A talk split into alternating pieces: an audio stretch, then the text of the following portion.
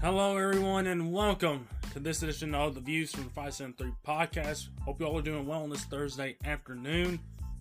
We got a lot to talk about here in the world of sports since we last talked. A couple NBA things that we need to discuss, including one that's been taking over the news cycle here in the last 24 or so hours. So we'll talk about that here. We said we do an MLB update this week, so that's what we are going to be doing after that, is looking at where things stand right now with only a few games left and with only a couple weeks left in the season, as I believe the season is over in early October. So we'll talk about where things stand here with a couple more weeks to go, couple of playoff spots being clinched, but a couple of deciding factors as to who's going to be seated where. So we got that, and also our coverage of what's going on in football and in the NFL, as week 2's in the books and week 3's in the books for college football. And as we head on to the next weeks of those sports, we'll talk about those, some big games coming up in both sports. So with that being said, let's move on into the show. Let's talk about what's going on in the NBA real quick. Not a lot of fun stuff with the NBA. We'll get this part out, is that there's a possibility now that there could be a change to the age limit to the NBA with the next CBA. And this has been a topic we've talked about here on previous pods, dating back all the way to the SEMO days when we were taping the pod up at Cape, where there's a possibility of the age limit getting lowered and when was that going to happen and stuff with the G League. Well, now it looks like we might be at a turning point where the age limit might actually be lowered to 18, in which case you would have high schoolers being able to make the jump to the league without having to go to college for a year, or as of recent, seeing guys go to the G League and take that route and then getting drafted. So that way they have a year into what professional life is like. So it looks like that might be on the horizon after all these years. So that is something to watch indeed with the next CBA. But the NBA making a change, I think that a lot of people have been wanting to make for sometime, and lowering the age limit. So it looks like that might be happening on the next CBA. And now let's get to a couple other pieces of news with the NBA. Is, of course, we talked about last week, Suns owner Robert Sarver getting handed a year-long suspension, a big fine, with his conduct as a Suns owner. His misconduct, as I should say. And now, a week later, he is looking into selling the team. Selling the Suns and selling the Mercury. And boy, how much can change in about a week. And now it looks like we have some potential people looking into buying the Suns. And it looks like the Suns are a pretty valuable team that certain guys would want to go and become the new owner of and pay all this money for.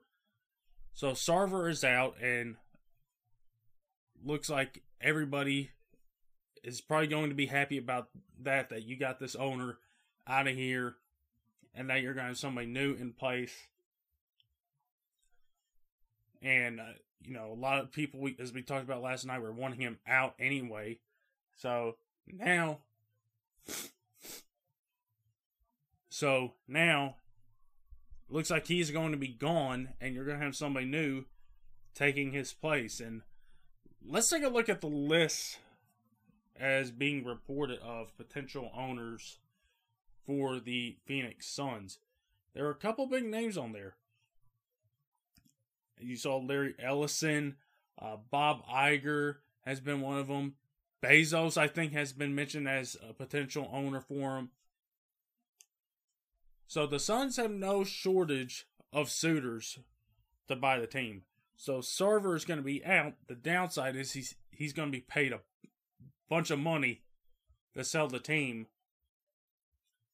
So you have that going for you. But if you're an NBA fan, Suns owner, if you're an NBA fan or a fan of the Suns, you're happy that this is somewhat getting resolved here pretty easily, that there's not going to be any type of maneuvers by Sarver to say, screw this, I'm keeping the team.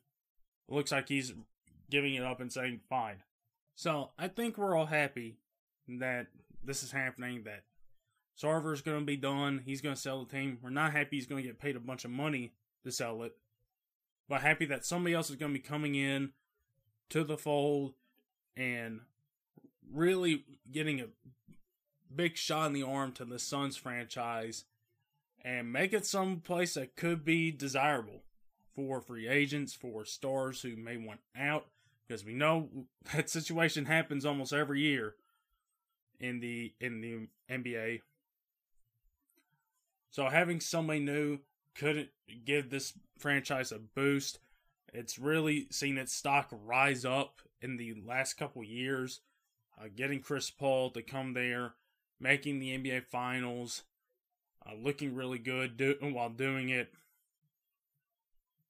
They've seen their stock rise up in the last couple years. And now you're going to get new owner in place.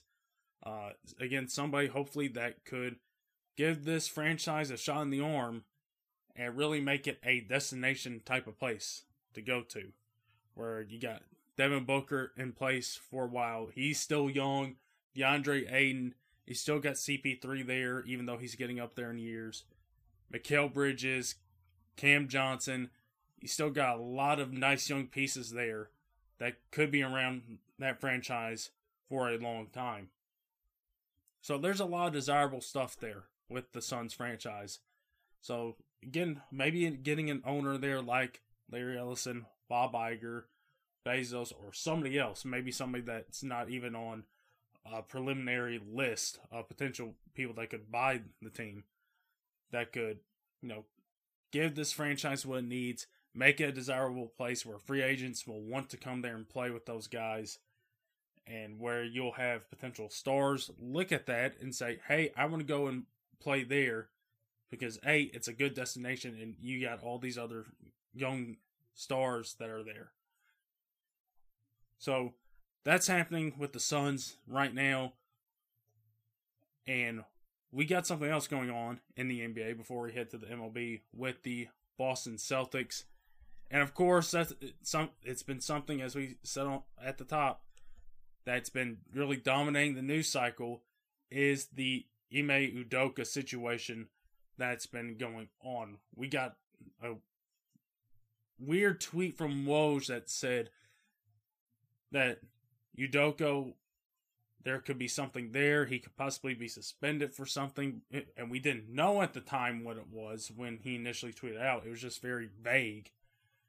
And we later found out it was because of an intimate, consensual relationship with a Celtics female staffer. And we do not know who it is, and that's been something that's been taking the discourse of the day is figuring out who it is, and which, do we really need to try to figure it out? That's probably not the top of the list as to trying to, as far as the situation is concerned.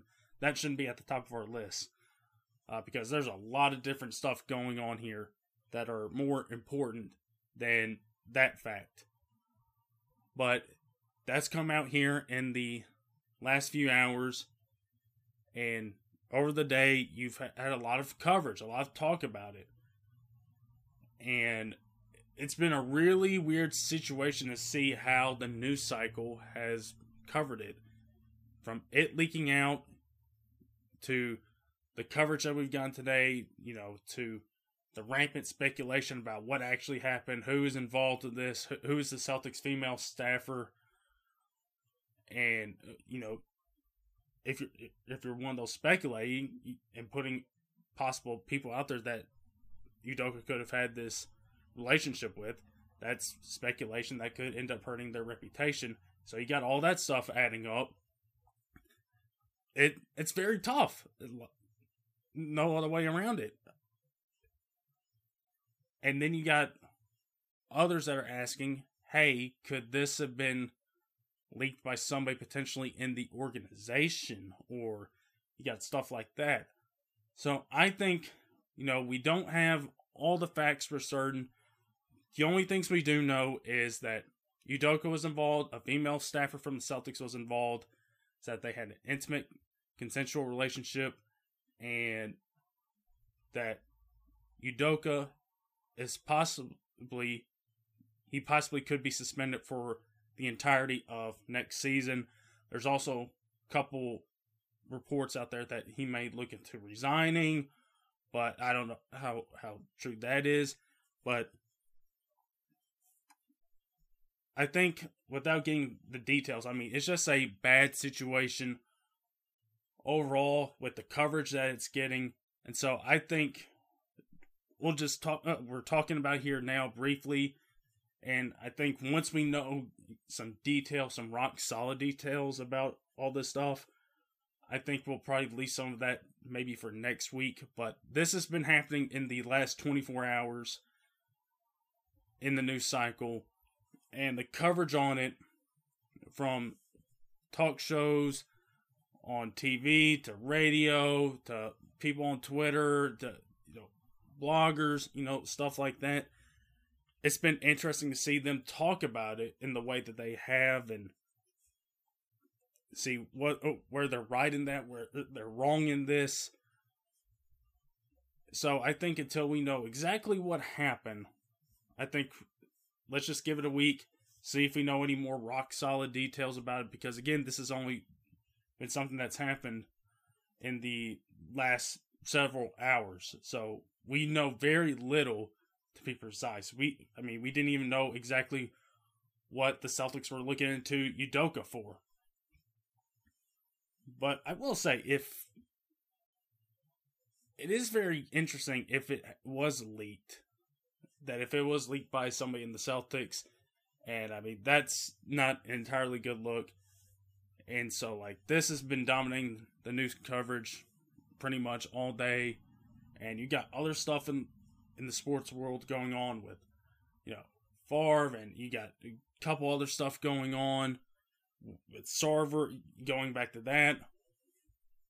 So you just have all this stuff going on that maybe not is getting the coverage that it needs to, but you got this situation, and it's just been really a tough situation to kind of talk about, to kind of gauge, get some specific thoughts about, because we don't know, again, a lot of details about it. But here it is. It's out there. So we'll wait a week and see if we know anything more by this time next week. And if we know anything more that's really solid details that we have more knowledge this time next week than we do now, then we'll talk about it. But in the meantime, this is it. This is the story. And we'll see what develops out of this. See if Udoka is suspended for a full year. And see, the consequences of, or the aftermath, to use a better word, of all this stuff, of the coverage, and what Udoka did, and seeing all that stuff take place in the next several days. So to move on from the NBA, let's move on to baseball and see where we're at on September 22nd, where we only got a few days left of regular season play. We got playoff spots clinched, division titles clinched, and we still got some seeding stuff to figure out.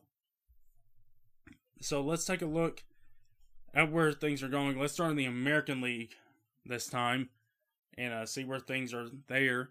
In the AL East, you got the Yankees on top with Aaron Judge just having a phenomenal season, getting 60 home runs, just one homer shy of Roger Maris's record of breaking it. And that's a big accomplishment right there, something we haven't seen in a long time as far as American League is concerned. Well, you have that going on with the Yankees, who are leading the division. You got the Blue Jays and Rays coming in behind them, and the Orioles slightly over 500. If you remember, they had a really good start to the first half of the season and have kind of tailed off here. And then you got the Red Sox, only 4 games below 500. So they're bringing up the rear in the AL East. As far as the AL Central is concerned, you got the Cleveland Guardians at 82-67. And with still a few games left, they are not the certain division winners. As the White Sox, they're only 6 games back. You got the Twins, third in that division. And you got the Royals and the Tigers, who are both eliminated with well below 500 records. In the Tigers' case, well below 400. And then in the AL West, we know for certain that the Houston Astros are going to be in, and they are going to win this division with a record right now of 99-51. So they're well on their way to being the top seed in the American League. The Mariners are still fighting for playoff positioning, but you got the Angels, Rangers, and Athletics. They're all out. So you got a lot of teams that are out right now, but you still got a lot of teams that could be making a push here. Right now, as far as the wild card spots are concerned, the Blue Jays hold the top one, but you got the Rays really coming up on them, with them only being 2 games back. And then you got the Mariners in that third spot, with the Orioles 4 games back, the White Sox 5.5 games back. And then there's a possibility for the Twins and the Red Sox, but I think that's just too much ground. So right now, it's the Blue Jays, Rays, Mariners, and you got a possibility of the Orioles trying to fight their way in to the wild card spots in the last few days of the season. Next up, you got the National League. And let's start out with the East. Both the Mets and the Braves have clinched, so they are for sure in. What we don't know is who is going to win this division. This division is only separated by a game, with the Mets at 95-56 and the Braves at 93-56. But the Braves are back a game, and there's still a whole lot of baseball left to be played, so we're still figuring out who is going to be the winner of the East, as that is a very close race. But then you got the Phillies. They're trying to get into the postseason, and it looks like they might have a good chance to get in. Marlins are eliminated. Nationals are eliminated. Let's move on to the Central. Cardinals right now at 87-63. They've been a little bit slow here recently, losing their last 3 and being 5-5 in their last 10. But they are pretty surefire right now, I think, to win the Central. The Brewers right now are at 79-70. They're 7.5 games back. I don't know how much time do they have left to be able to do that. Cubs are eliminated. Reds are eliminated. And the Pirates are eliminated. So now let's move on to the West, where the Dodgers are for sure going to win the West with 103-46 record, 7-3 in their last 10. Astounding home and away record. Home record 51-20, and away record 52-26. So they are the top seed in the NL, and overall they are pretty much the top team in all of baseball. And then you got the Padres coming behind them at 83-66.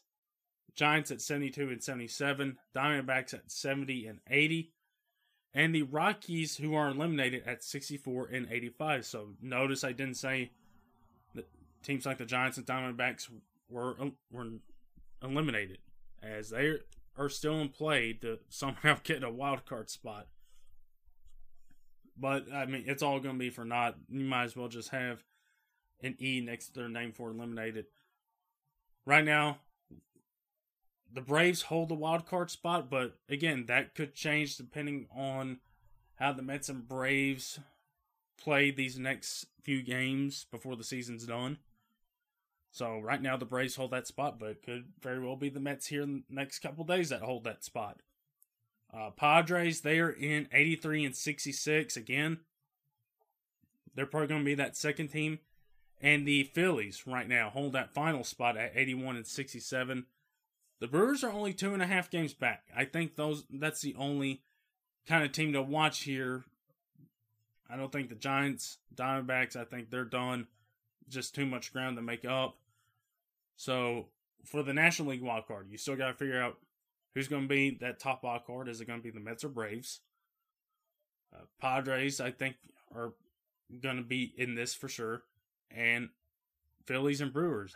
Can the Brewers make up some ground here with the 2.5 games back and catch the Phillies? Or can the Phillies hold serve here and get into the playoffs and be that third NL East team to get in? Which is very possible. So, that's where the wild card stuff looks like it's going to be right now. And I think if we had to say who are going to be seeds right now in both leagues, I think American League, Astros are number 1, Yankees are number 2, Guardians are number 3. I believe this is how it goes with them winning this division, that they would be 3rd. But if not, they'll probably, well, yeah, they would be 3rd. So, Guardians would be 3rd. Then you got the Blue Jays coming in there as one of the wild card spots. Then you got the Rays. And then, as of right now, the Mariners are right there. So, those would be your teams right there to get into the playoffs. And looking at the NL, it would be Dodgers 1, and Mets 2, Cardinals 3. Then you got the Braves coming in there at 4, Padres 5, and Phillies 6. So those would be your seeds in the NL. And again, we have a few games left, but a lot can take place in those few games where you could see the Mets and Braves flip-flopped, with the Braves winning the division, the Mets in the wild card spot. With the Phillies, could the Brewers make a run there? It's going to be the Blue Jays or Rays who are going to have that top wild card spot in the American League? Still a lot to figure out. But I think we pretty much know who are going to be your top 3 seeds in the American League, and we know who the top 3 seeds in the National League are. It for sure. We know, well, 4 with the Mets and Braves, but I think we feel pretty good about the Cardinals winning the Central, and the Dodgers definitely winning the West. So we know those two. And we know there's going to be a really good team in the NL East that's going to win that division. But we still don't know who it is. But that's where things stand right now as far as baseball is concerned, with the playoffs, with seedings, with the wild card. So that's where we are, with only a few games left, a couple weeks left of the season. And as we're getting closer to the postseason, as every MLB fan is looking forward to, casual fans are looking forward to, and getting some playoff baseball. So that's where things are with baseball. Now let's move on to college football, and let's talk about week number 3. And if I'm being perfectly honest, I was expecting a lot more for week 3. Maybe I was expecting a little bit too much. But week 3, kind of a dud with the games that you could watch that were on the slate. And just taking a look at them, I mean, we know Oklahoma and Nebraska, that was going to be one of them. Big noon kickoff was at Nebraska. You had a couple people pick Nebraska because, you fire your coach, maybe there's a spark there. And Nebraska started off good. They got off with the score, first one on the board, and then after that, just nothing. Absolutely nothing until the fourth quarter, where Oklahoma was having their second and third stringers play, and it ended up being 49-14 for Oklahoma. But as far as the games we picked, let's take a look at them. I will say this, in picking the games, doing far better in college football than I am in the NFL. Way better. It's night and day difference. So let's take a look at Week 3. Week 3, we started off with our Florida State LSU. We already had that. Florida State at Louisville matchup on Friday night. And a really exciting game between two ACC foes, where Jordan Travis got a little bit nicked up here. But that didn't mean Florida State didn't win. They go on to win 3-0. 1-0 conference record, knocking off Louisville at their place, 35-31, scoring 14 points in that fourth quarter. And so the Seminoles start off 3-0, and I think this is probably something that that program really has needed for a long time. They've been in a bad place, and so starting off 3-0 here in this young season, that's got to be a big boost for their program. So Florida State wins that matchup. Next up, you had Georgia at South Carolina. Just again, another matchup I think you maybe expect a little bit more competition from South Carolina, but maybe this is a testament to how good Georgia is, as their offense is rolling. Stetson Bennett is not missing a beat at quarterback there. Brock Bowers is one of the best weapons in the whole country. That defense is not missing a beat either. And they just stomped South Carolina 48-7 at their place. It was not a game at all. And so Georgia, they start off 3-0 here as well. But that team is looking like it's not missing a beat. Could it potentially be even better than last year's team? Maybe. Those conversations are being had. But right now, they're looking really good. They're looking like the best team in the SEC, the best team in the whole country. But Georgia gets a win there. The next game we picked, Oklahoma and Nebraska. Oklahoma won that one. Then the next game we picked, BYU and Oregon. We had a ranked matchup here. I thought it was going to be a little bit more competitive. BYU, well, ranked 12th at the time. Oregon rising back up into the rankings at 25. Thought it was going to be a fun matchup here on the West Coast. And I thought wrong, as that was not the case, where you ended up having Oregon just completely throttling BYU 41-20. It was not even close. In the first half, it was 24-7 Oregon. And really, once the third quarter happened, once the second half got kicked off, Oregon was not letting up. They scored 14 points in the third quarter to really get it to a wide margin, where it was 38-7, and Oregon only scored 3 points in the fourth quarter, and BYU scoring 13 to at least get the double digits and to get the 20. But really good day from Bo Nix, 13 of 18, 222, and 2 touchdowns. Not a bad day for the BYU quarterback in Jaron Hall, but Oregon just ended up having the way better team on Saturday and knocking off BYU and seeing themselves rise up into the rankings after that horrible first week against Georgia. And maybe we judged Oregon a little bit too harshly there, that they were just facing a Georgia team that might be looking better than their national championship team from a year ago. So maybe we judged them a little bit too harshly there, but they get the win and beat BYU. Ole Miss at Georgia Tech. I didn't know quite what to expect this game.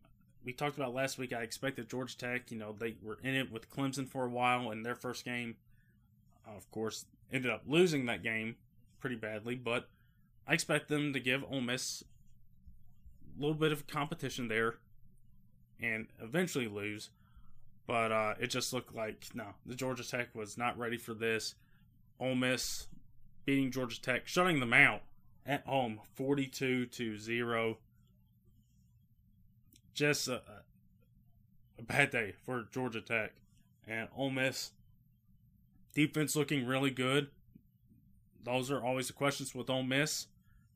But the defense is looking really good. Zach Evans had a great day for Ole Miss. He got 18 carries, 134 yards, 2 touchdowns. And it was a 21-point game at the end of the first half. And then Ole Miss scored that 21 to really put the game away in the third quarter and completed the shutout. So Ole Miss goes to an ACC team and shuts them out. Next up, we got Penn State at Auburn. Kind of a shocker here with how well Penn State won in this ball game. I don't even think Peter would have thought this would have happened. Not with James Franklin at the helm, not with Sean Clifford at the helm, but it happened. And Penn State just completely overwhelmed Auburn at Jordan-Hare Stadium and just had an awesome rushing attack against this Auburn defense and was able to create some pressure on defense, having a lot of really young, talented players on that defense. We talked about it when we previewed them all the way back when in the early days of August and July when we did the Big Ten. They had some young pieces on that defense, and you were wondering what you were going to get out of them, and they have done really well so far. And then he had a couple of freshman running backs, like Nick Singleton, that have really come in and have exploded onto the scene and really ran rampant on that Tigers defense for 124 yards. He's had really good back-to-back weeks here for Penn State. So maybe you got something here with this freshman running back. 10 carries, he did that on. 2 touchdowns. So just a really good performance. They really put this game away in the third quarter, where it was 14-6, but then Penn State scored 17 in that third quarter, making it 31-6, and Auburn just having no answer to Penn State and to either side of the ball. So props to Penn State for going into Auburn, SEC country, and blowing Auburn out at their place. So props to Penn State. You won't hear me say that often. You won't hear Peter say that often. But they go on the road and beat this Auburn team. I mean, again, we don't know how good this Auburn team is. I mean, they could be one of those teams that fire their coach and fire Harsin down the road. But a good win by Penn State. Really dominating performance. Mississippi State at LSU was really an entertaining game for the most part until LSU really started to pull away and beat Mississippi State 31-16 with Will Rogers not having one of his better days, 24-42, 214 through the air, 1 touchdown and 1 pick. Just this LSU team came to play, especially in that fourth quarter, where it was a tight game, and the score, if I remember right, it was 16-10, so it was a 6-point game in Mississippi State's favor. But LSU in that fourth quarter, something clicked, and they shut out Mississippi State 21-0 in that fourth quarter, sealing the victory and getting a really good win here over Mike Leach's program. And so LSU, they move on to 2-1 in the Brian Kelly era, and a really solid win there against Mississippi State. Michigan State at Washington. Now with this one, I picked Sparty, and maybe this was a little bit of a trap game.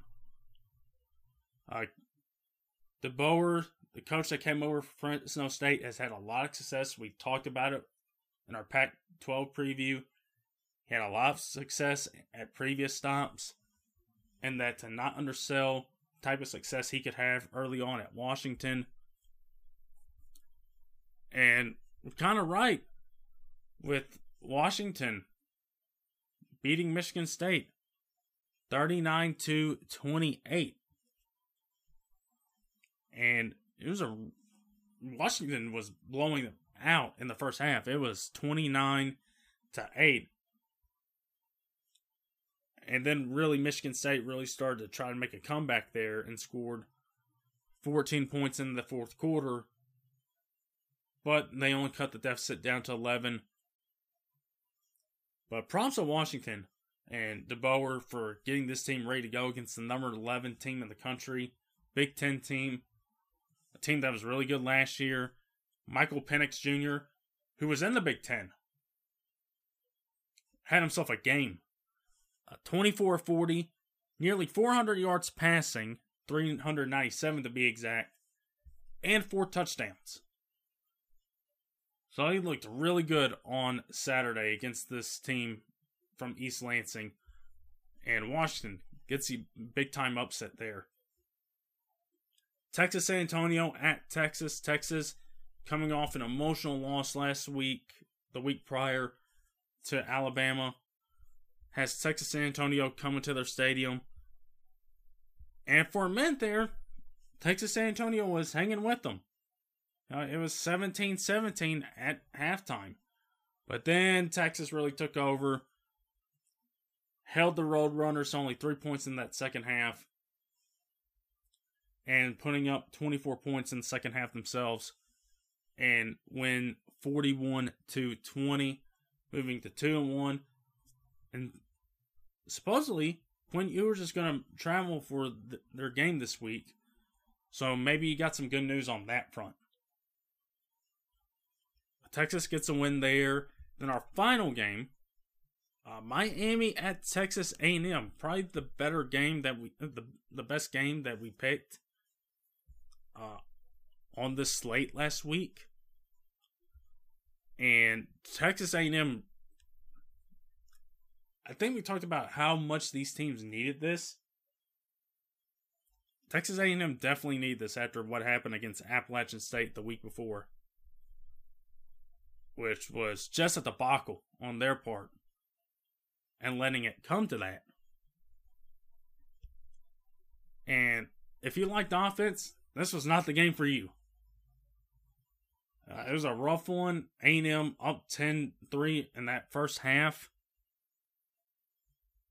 And Miami just couldn't get anything in the end zone. They just couldn't.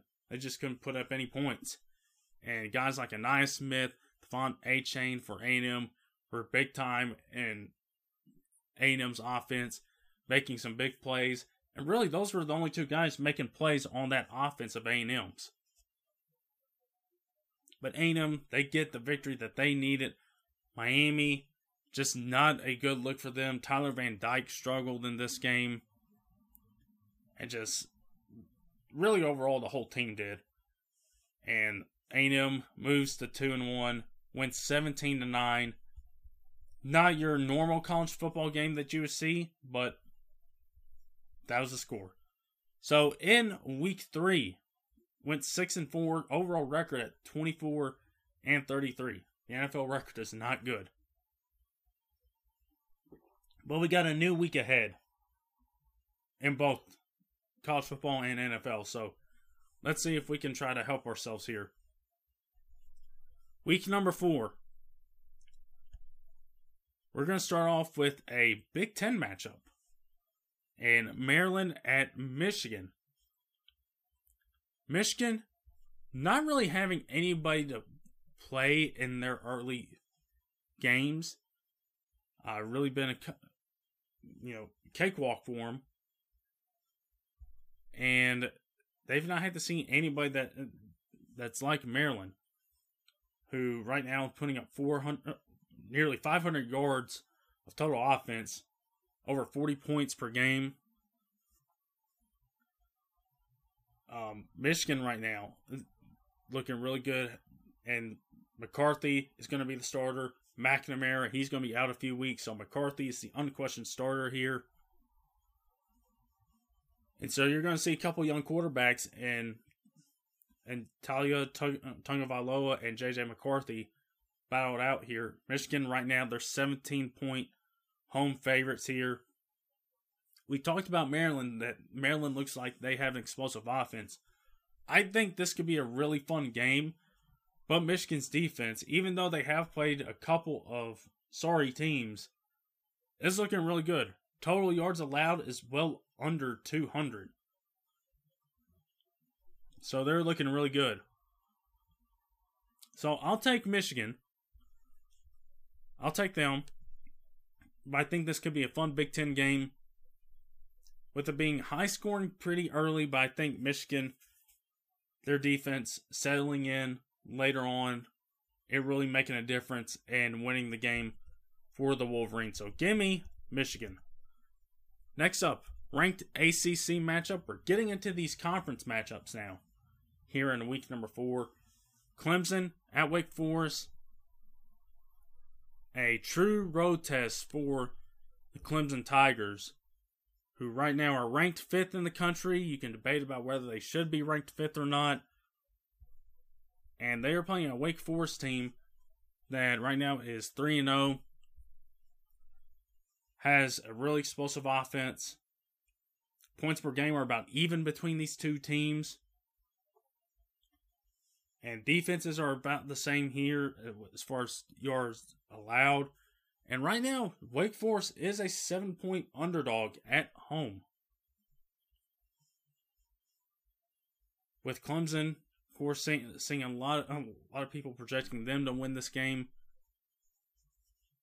I think this could be another scenario where Wake Forest gives Clemson a run for their money, but Clemson wins it. So I'll go with the Tigers here, but I think this will be a close battle between two ACC foes. Two ranked ACC foes, I should add. But I got Clemson winning this one. I feel like that might be one I might regret by the time Saturday is over. So we'll have to see. Next up, Big 12 matchup. Baylor at Iowa State.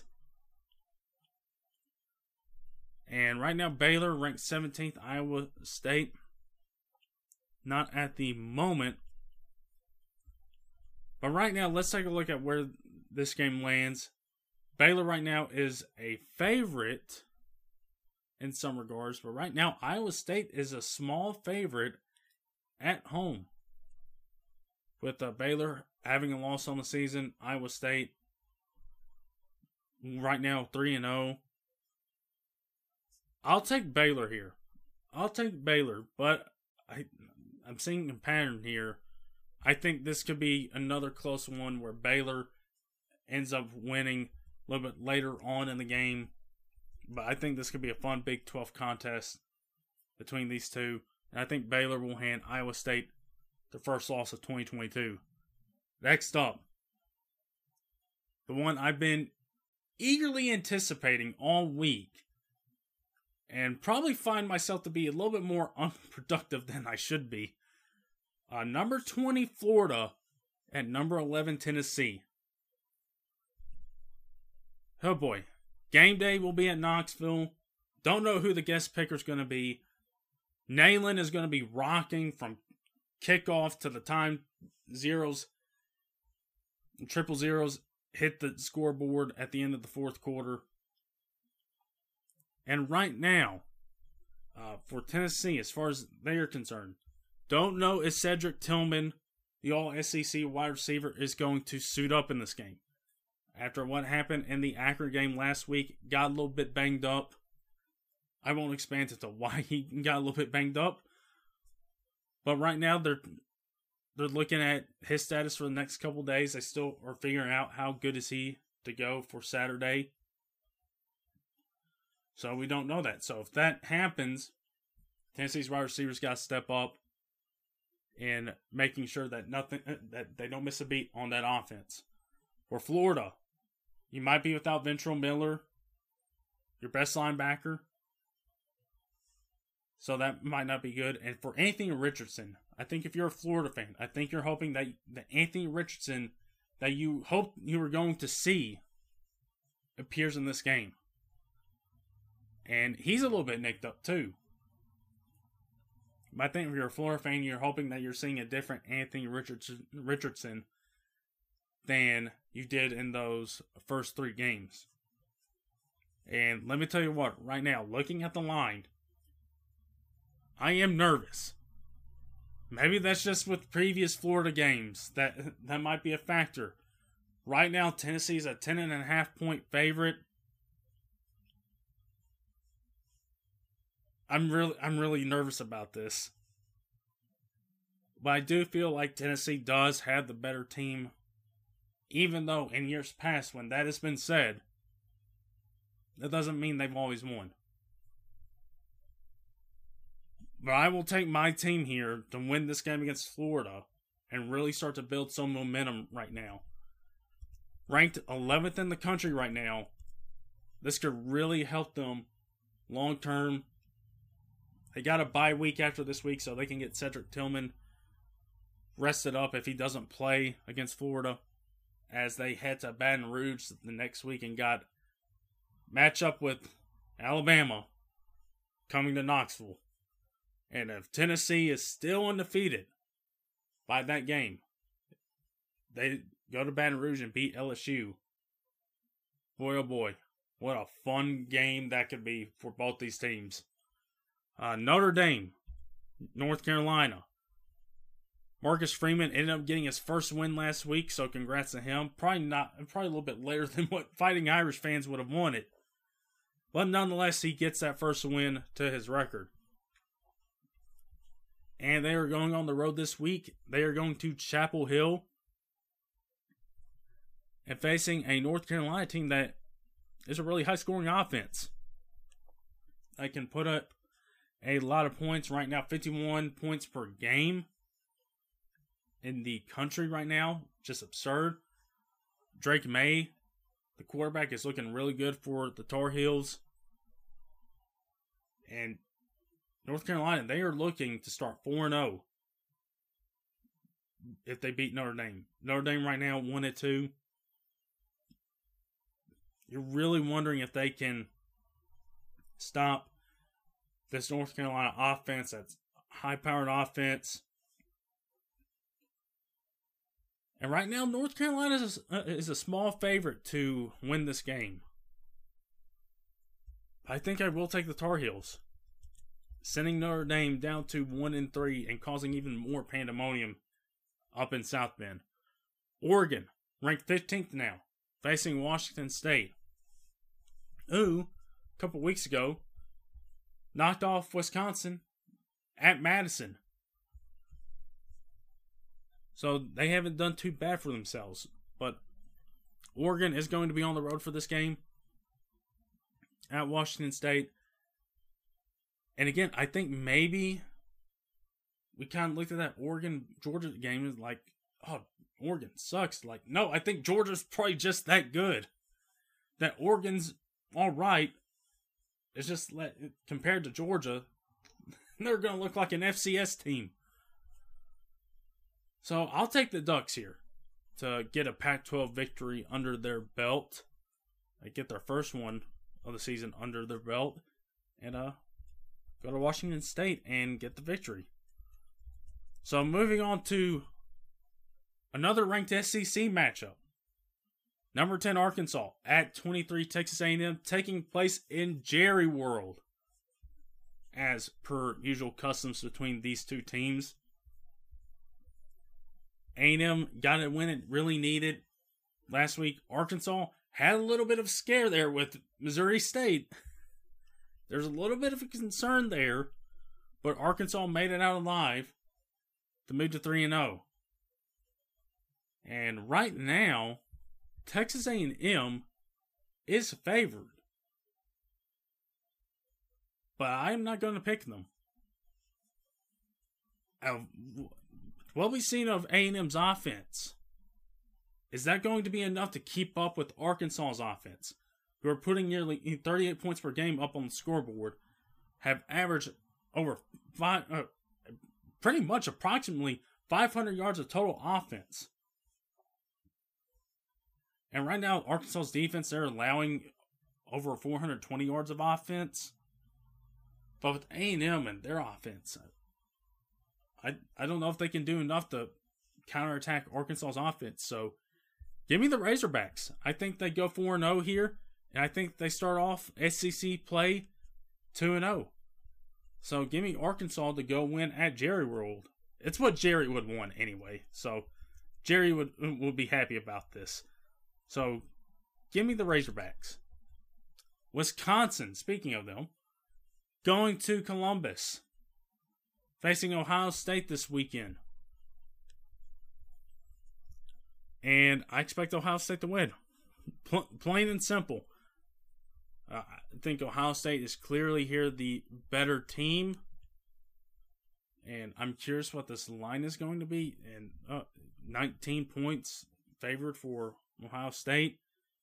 Now, Wisconsin has put up 39 points up on scoreboard per game so far. 2-1. But they haven't seen anything like Ohio State's offense. So, I will take the Buckeyes to beat Wisconsin, beat a Big Ten foe, and start off well there. Then we got Utah, ranked 13th, at Arizona State.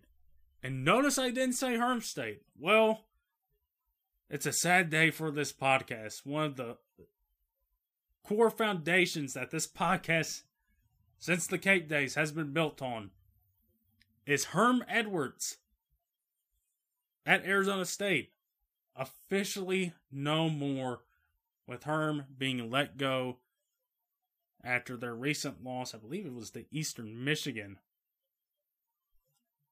And so now Herm is done. And if I remember right, that 2017 coaching carousel, all the way back when it was me, Peter, and Matt at Cape doing these pods. But think Herm was the last coach standing out of that coaching carousel. He was the only one still there. Every coach since then has been fired or has found a new job from that coaching search. I think Cristobal was somebody that was one of those guys. Of course, he's at Miami now. He was hired at Oregon at the time. But Herm was the last one standing. And Arizona State, they're no longer Herm State. So I don't feel any regret about picking Utah here. And Utah going on the road and knocking off the Sun Devils. So I hate it. It's a sad, sad day for this podcast because now we can't talk about Herm Edwards at Arizona State anymore. Just going to bring up a lot of pain, but a lot of fun memories. But I'll take Utah. And finally, another Pac-12 matchup. Stanford at Washington. Washington, you know, this could be a game if they don't watch out. Stanford could potentially go to Washington and beat them and have that hangover from last week's big game. But right now, Washington is looking really good. Michael Penix Jr., looking like a different quarterback than he did at Indiana. So give me the Huskies here to beat Stanford. And that is college football, everybody. So now, let's move on to Matt's favorite of the two. And let's go to the NFL. And let's talk week 2.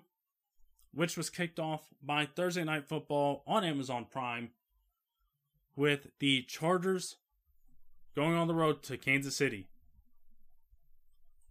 And let me tell you what, the Chargers probably should have won this game. But a couple things to keep in mind here. In that game, there was a big crucial play where Herbert, they're knocking on the door, throws a pick to a 7th round corner, Jalen Watson, returns it for a pick 6. That's just the game in Kansas City's favor. And then also, Kansas City kept on getting to Herbert, eventually got to him where it looked like there's a couple different things going on with him, particularly around his chest area with the ribs and all that stuff. So he was banged up. And I don't think there's anybody out there that is not going to doubt how tough Justin Herbert is. You got to commend him for what he did, because he looked like he was in pain. Or like it looked like there was a couple plays where like he just couldn't do anything. Then here's one play where he just zips the ball in, touchdown. But the Chiefs, they end up winning this game 27-24.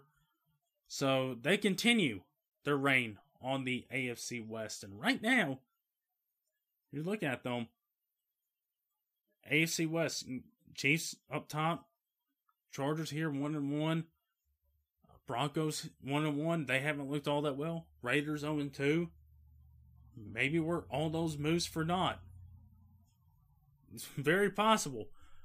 But looking at some of these other games that we picked up, one game we didn't pick that was kind of crazy was to see the Browns blow a pretty big lead late against the Jets. Not something you expect. And Joe Flacco looking like the Joe Flacco of about, 10 or maybe 9, 8, 7 years ago. Looking like his old self there as the Jets win that one. Detroit having one of the best offenses in the league. Not something that I don't think we could have foreseen. But looking at some of the other games. Buccaneers at Saints. Not really a lot of excitement here until the fireworks between Mike Evans and Marshawn Lattimore. It seems like it's almost an annual thing where those guys are getting into a skirmish.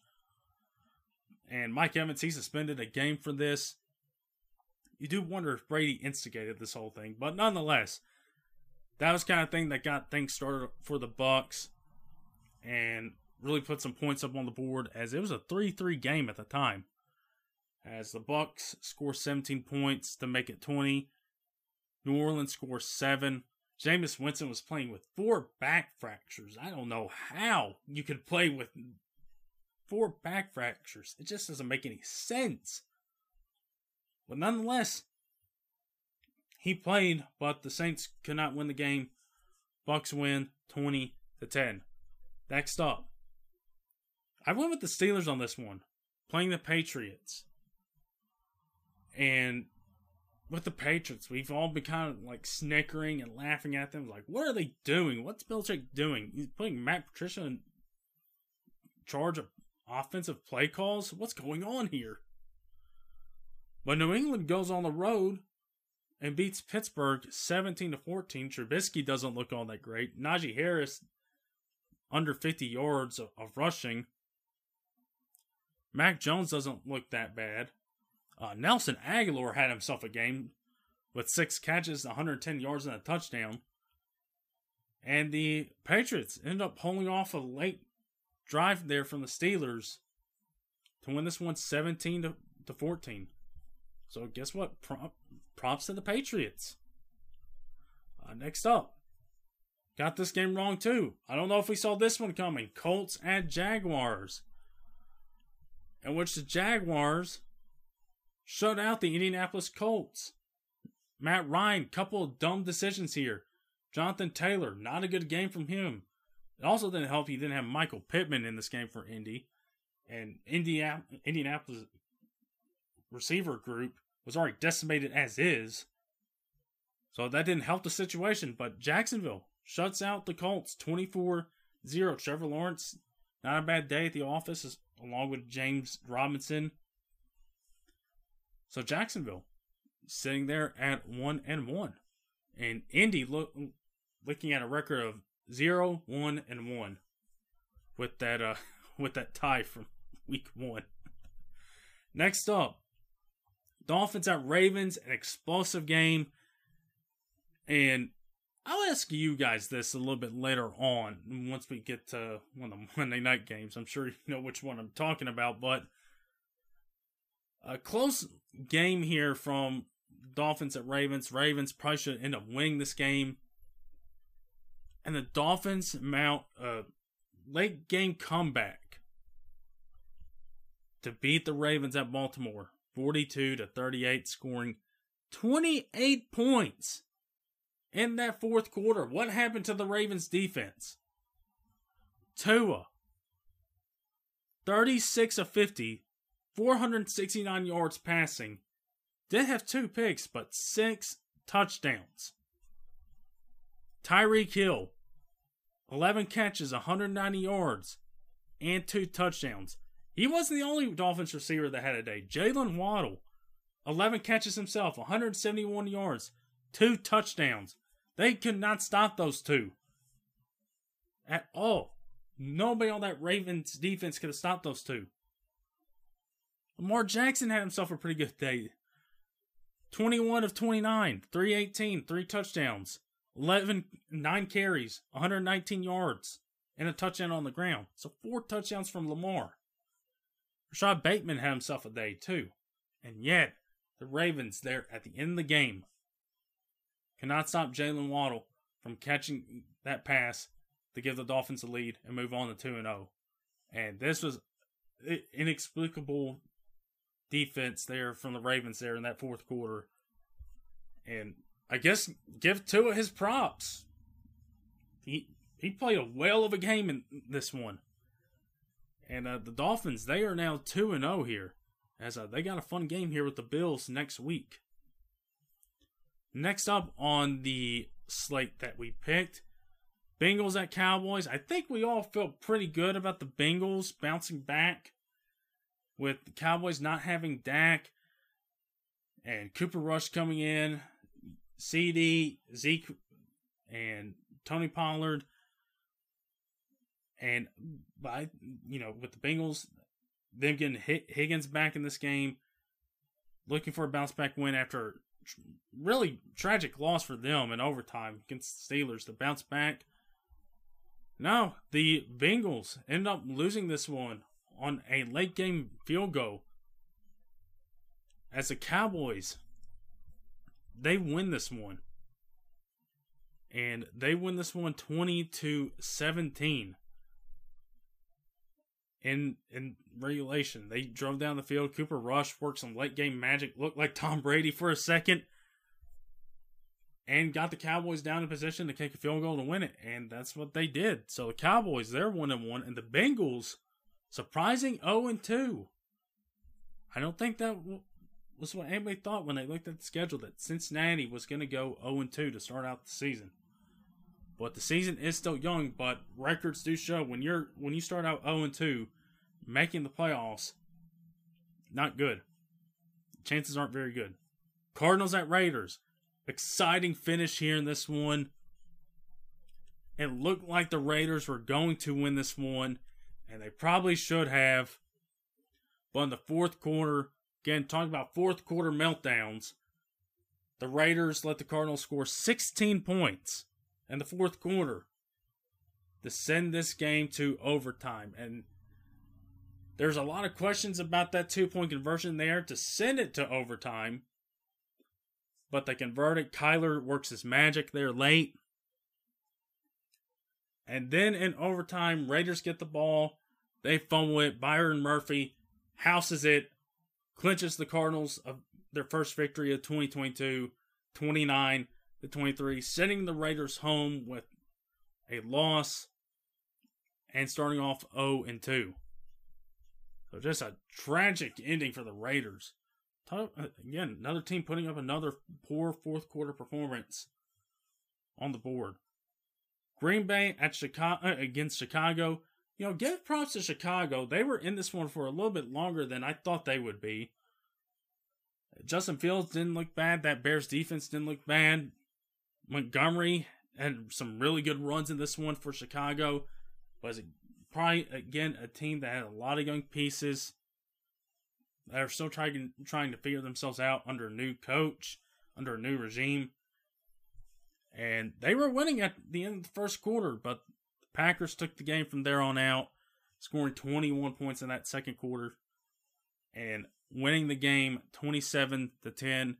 Rodgers, solid day. Aaron Jones, as far as fantasy, that man single-handedly got me back into my fantasy matchup that I ended up winning. I still don't know how I ended up doing it, but it was all thanks to him.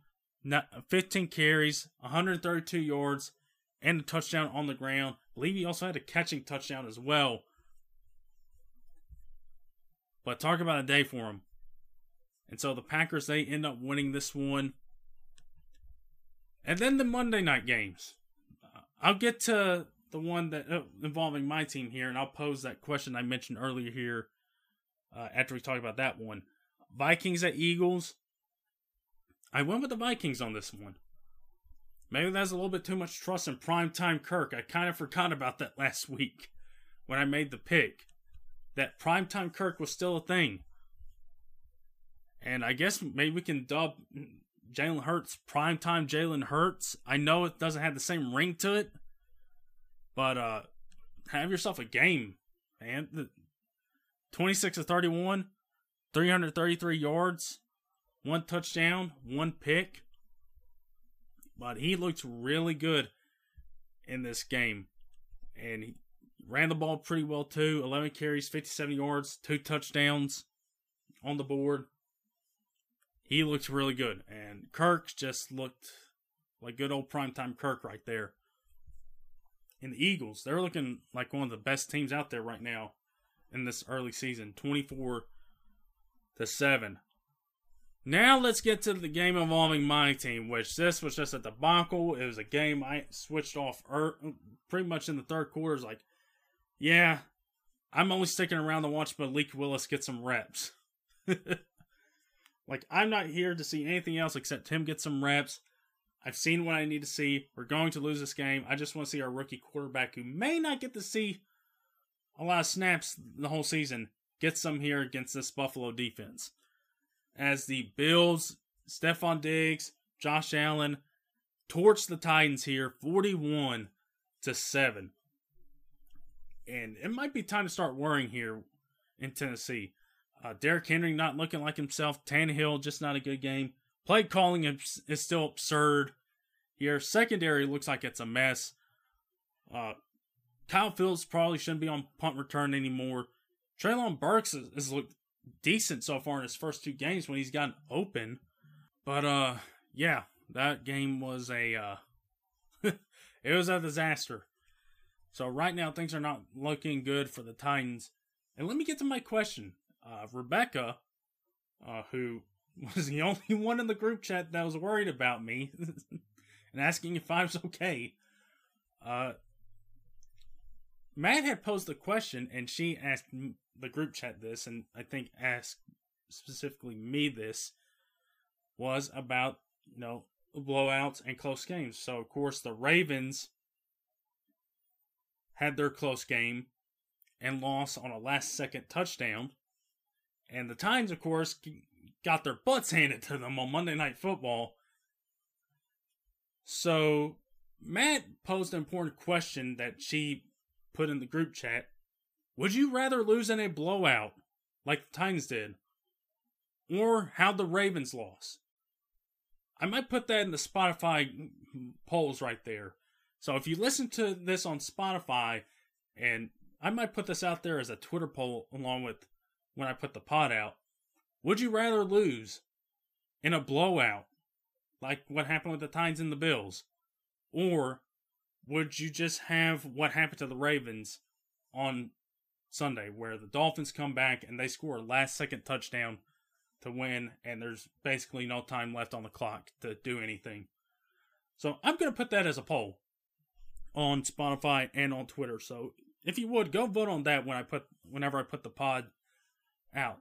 It's a very interesting question. I said, you know, in experiencing both sides of that, I would rather take the blowout. I know it's probably easy to say when it just happened, but having the blowout happen, I said essentially, you know, it's just rip the Band-Aid off quick and don't have to worry about it and be frustrated about it, rather than losing like that in the last seconds where it's just, you know, it's very painful, you're frustrated, there's not a lot of time left to do anything, and it just happened like that. So, that's what I said. So, interesting poll here. So, be sure to go vote in that poll whenever I put the pod out. But, that is week number 2 in the books, everybody, for the NFL. So, let's take a look at week 3, as we got our first game of week 3 here tonight on Amazon Prime. And we got an AFC North matchup for you.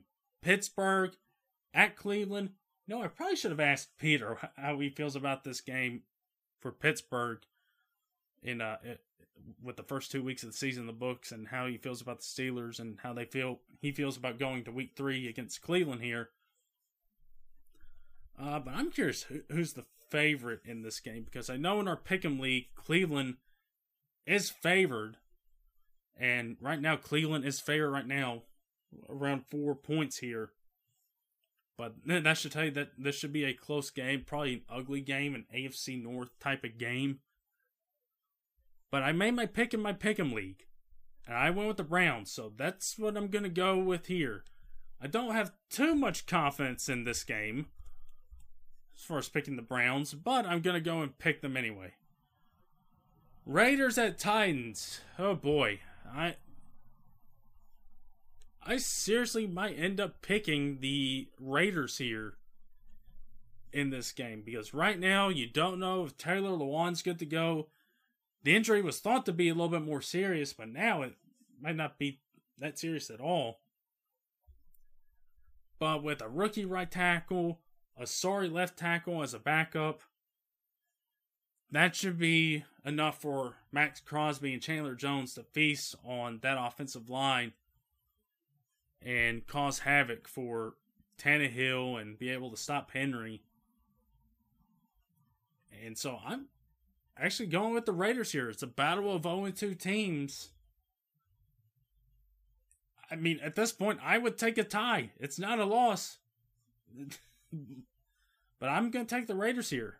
I think that defensive line is looking at that offensive line matchup, and I think they're really excited about that and be able to go make some plays, maybe force some turnovers there.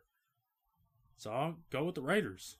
Puts my team in a hole, but the way it's been the last couple weeks, hasn't looked good. Chiefs at Colts. I think the AFC South takes another loss here. Chiefs have looked pretty good here through 2 weeks. Colts obviously haven't. Hopefully, for my fantasy team's sake, they get Michael Pittman back this week. And maybe that can make Matt Ryan's life a little bit easier out there. But I still think it's going to be minimal impact. And I think I'm going to have the Chiefs win this one. And I will like to make a point here. The record for me in the first 2 weeks is 500, 10-20. Have we gotten to the point now where the NFL might be just as unpredictable as college football is? Maybe. Actually, college football so far has been pretty predictable so far. And the NFL hasn't. Maybe a little bit of a changing of the guard here in the first weeks of both college and pro, but yeah, it's been weird. Bills at Dolphins. This should probably be the game of the week right here. Two really exciting teams in the same division. Both 2-0. Dolphins coming off that huge comeback win last week. Buffalo looking like the best team in the league right now. And Buffalo is favored in this game by 5.5 on the road. But I do think this is going to be a fun, exciting game. I'm going to go with the Bills here. So this honestly, in my Pick'em League, might be a one on the confidence scale. But I'm going to go with the Bills here. This should be an exciting game. This is definitely the game of the week. The game I think that everybody's going to be looking forward to and talking about. Eagles at Commanders. NFC East matchup here. Eagles right now are looking pretty good on both sides of the football. Jalen Hurts is looking really good right now and leading this team. A.J. Brown is looking good for them, which kind of hurts a little bit. And they are 6.5-point favorites on the road at Washington.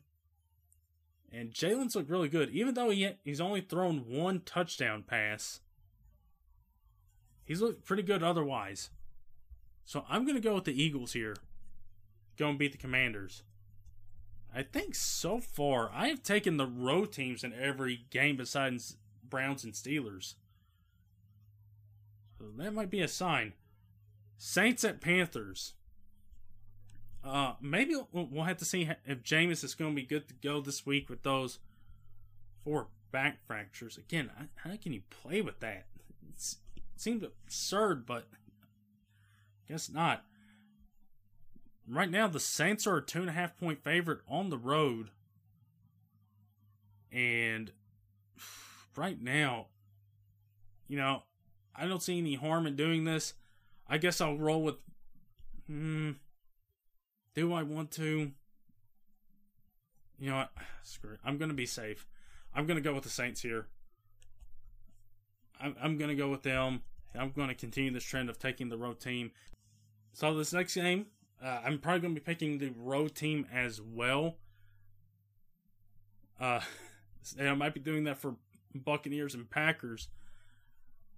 But Rams right now, they're 1-1. Stafford has looked really rough here early on. But I still think I'll take the Rams to go to Arizona and win this one. Right now, the Rams are favored to win this game. But I'll go with the Rams. This might be a low confidence, too, in the Pick'em League, but I'll go with the Rams. Packers at Buccaneers. No Mike Evans this game. So that might make things a little bit more easier for the Packers to go into Tampa and win this game. You know, they end up losing to Tampa last year in the regular season. Tampa, they're 2-0. Packers are 1-1. Tampa is only favored by 1 at home. And you know what? I think I'll go Green Bay here.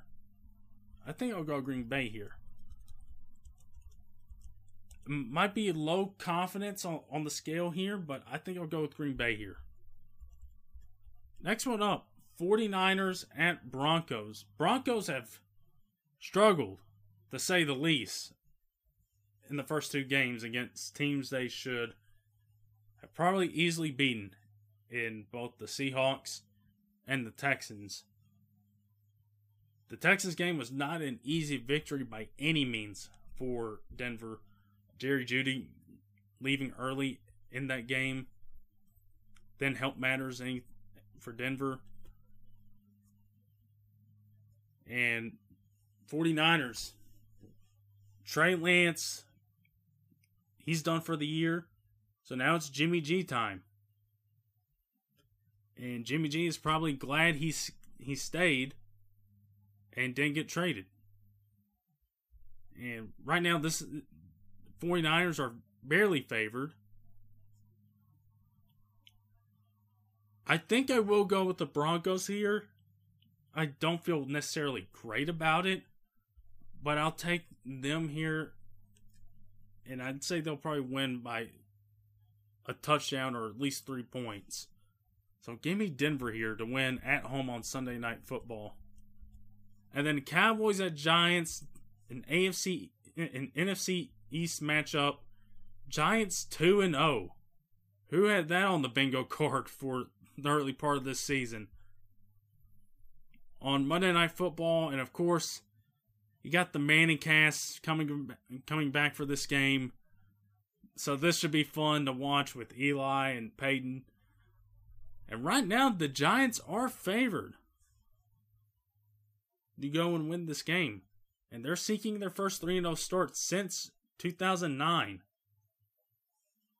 So it's been well over a decade since they've had this type of start. They usually start out really slow, but not this year. Saquon has looked pretty good. Daniel Jones has looked really solid here.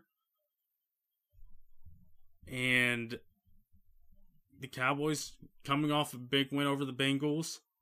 I don't know how much of that Cooper Rush magic we'll see on this Monday night game. So you know what? I think I'm going to go with the Giants here. And it might not be a pick I feel good about, but I'm going to roll with it anyway. So I'm going with the Giants there. So that is week 3. That's week 3. My picks for some of the games in week 3. And hopefully we'll get a better record this week than we did the first 2 weeks and not go 5-10 in week 3. So that is the NFL in the books. That is this pod in the books. So thank you guys for tuning in as always. Be sure to go check us out wherever you guys get your podcasts. And whichever platform you prefer, Spotify. If you're on Spotify, if that's your preference, the poll's going to be on there. And if you don't worry. I'm going to put it out on Twitter and see what you guys prefer. Would you rather lose in blowout fashion, or would you rather lose in a close loss at the end of the game on a buzzer beater, so to say? So be on the lookout for that on Spotify and on Twitter. Be sure to go check us out at 573 Pods. They'll be out there with the pod links soon. So thank you guys for tuning in as always. Hopefully you guys have a good rest of your Thursday.